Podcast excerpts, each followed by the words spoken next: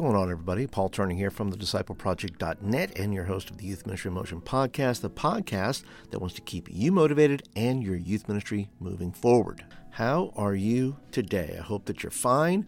I hope that you had a great Valentine's. My students were shocked when they asked me, What did you get your wife for Valentine's Day, Paul? I said, Nothing, because we don't do Valentine's. Our, our anniversary is in January.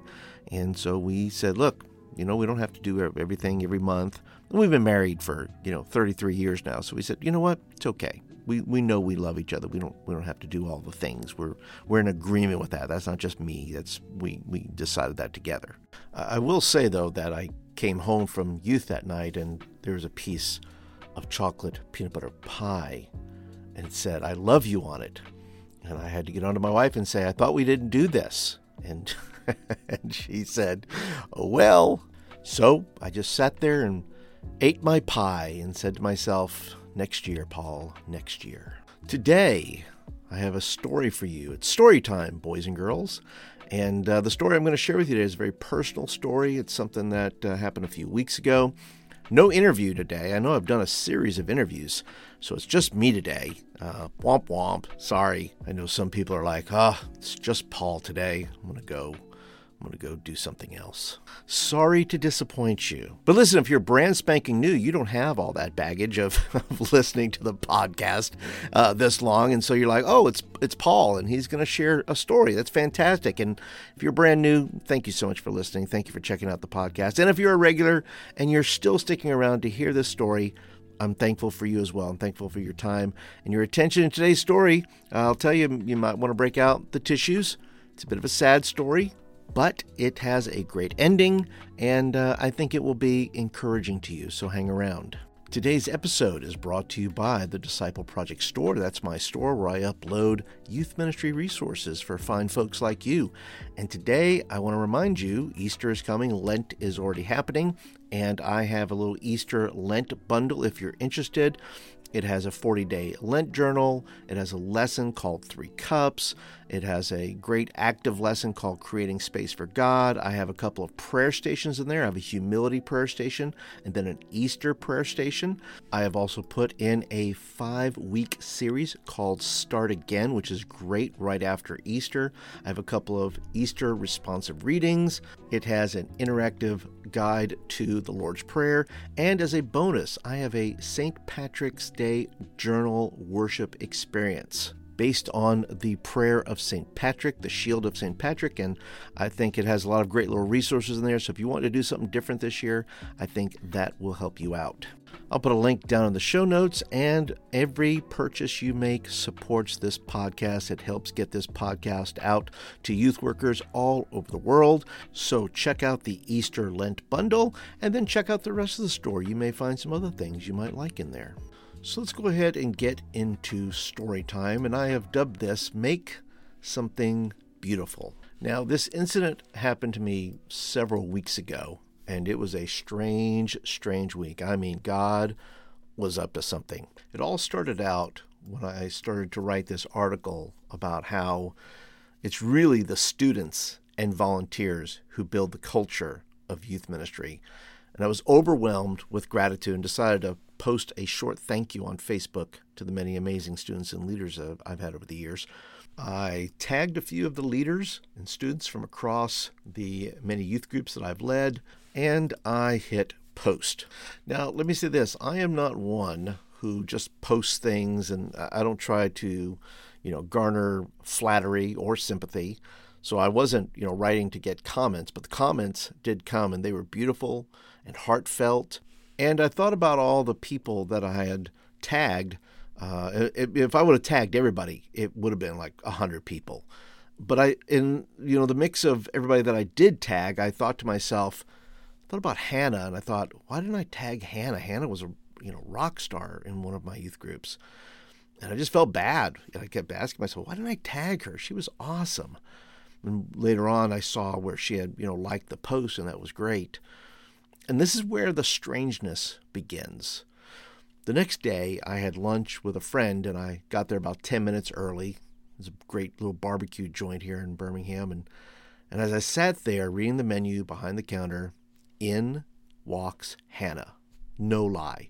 I hadn't seen Hannah in several years, but I knew it was her. We locked eyes and smiled, gave each other a big hug.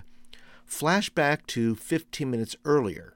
I hadn't even left for the barbecue place yet, and there I was discussing with my wife about the length of time I've been in youth ministry over 30 years, the fact that it doesn't pay well. And I basically told her that, I, listen, I don't know anybody that has worked this hard to get nowhere so fast. And it's one of those hard conversations you have with your spouse sometime when you do something for as long as you do it and you're just in your feelings about it. I was discouraged. I left the house not really knowing that my feelings were still pretty raw. So back to the present. Hannah and I uh, talked with one another for a little bit, and uh, she shared a story with me that she was going to comment about on my, my post, but she didn't. She says, I remember when you first came to our church and you sent me and some others a postcard that said, I hear you're a leader. Let's get together. That was a big day, she said for me. No one had ever thought of me as a leader. And tears began to stream down my face. Those raw emotions began to leak out. I, I couldn't stop them. I was embarrassed. I thought I was being an old, sentimental fool. She did not see things that way. She then apologized to me for being a turd, her words, you know, that, you know, she had not been the perfect student. And we had a struggle of wills at some point, and she wound up leaving the youth ministry. And that was a hard day for me because she was such a great student. And I told her, I said, listen, there's nothing to forgive. And she thanked me for my wife and I's grace towards her during that time. And she asked how I was doing. And she was not aware that I was still in youth ministry. I told her I was doing good and trying to get to the next level. And then I told her the story of the three men on the construction site. And if you've never heard this story, it's often called the cathedral illustration.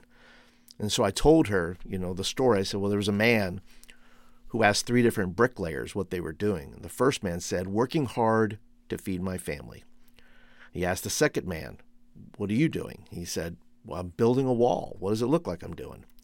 The third man said, I am building a beautiful cathedral where God will be glorified. I told Hannah that I was trying to be the third man, I'm trying to build something beautiful. And that's when Hannah said, But you are. We, all of your students, are your cathedral.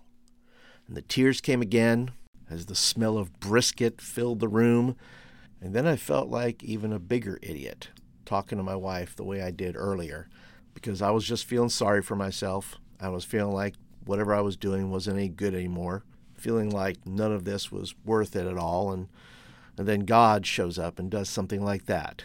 And if you're a youth pastor listening to this, can I encourage you?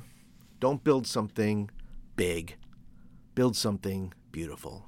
God is your champion, and He knows exactly how you feel. And that's it for story time, everybody. I hope you enjoyed it. I hope it touched your heart. I hope it encouraged you to stay in youth ministry as long as you want to stay in youth ministry. And some of you may be asking, well, Paul, where's my flowers? Why don't I get flowers? Well, let me tell you something. You know, it takes a little time. It takes a little time for those flowers to grow. And then there comes a day, a really hard day. And God takes those flowers that He's been growing over this time and He finds a way to deliver them to you. You'll get your flowers. You may get them here on earth or you may get them in heaven. But either way, your flowers have been ordered and they are on their way. And that's it for today, everybody. Hope you enjoyed it. Hope you found value in the story today. If you are a regular, as always, I do appreciate you so much. Could I ask you to take just a few minutes that wherever you're listening to this at, leave a couple of stars and a review, please? That will help this podcast get found by other youth pastors just like you who might need to hear an encouraging story like this. And if you're brand new to the podcast, be sure to hit that subscribe button and you'll get episodes like this every week. And don't forget, everybody, if nobody's told you lately that you're doing a good job, let me tell you, you're doing a good job and you're only going to get better. And we'll see you all in the next episode.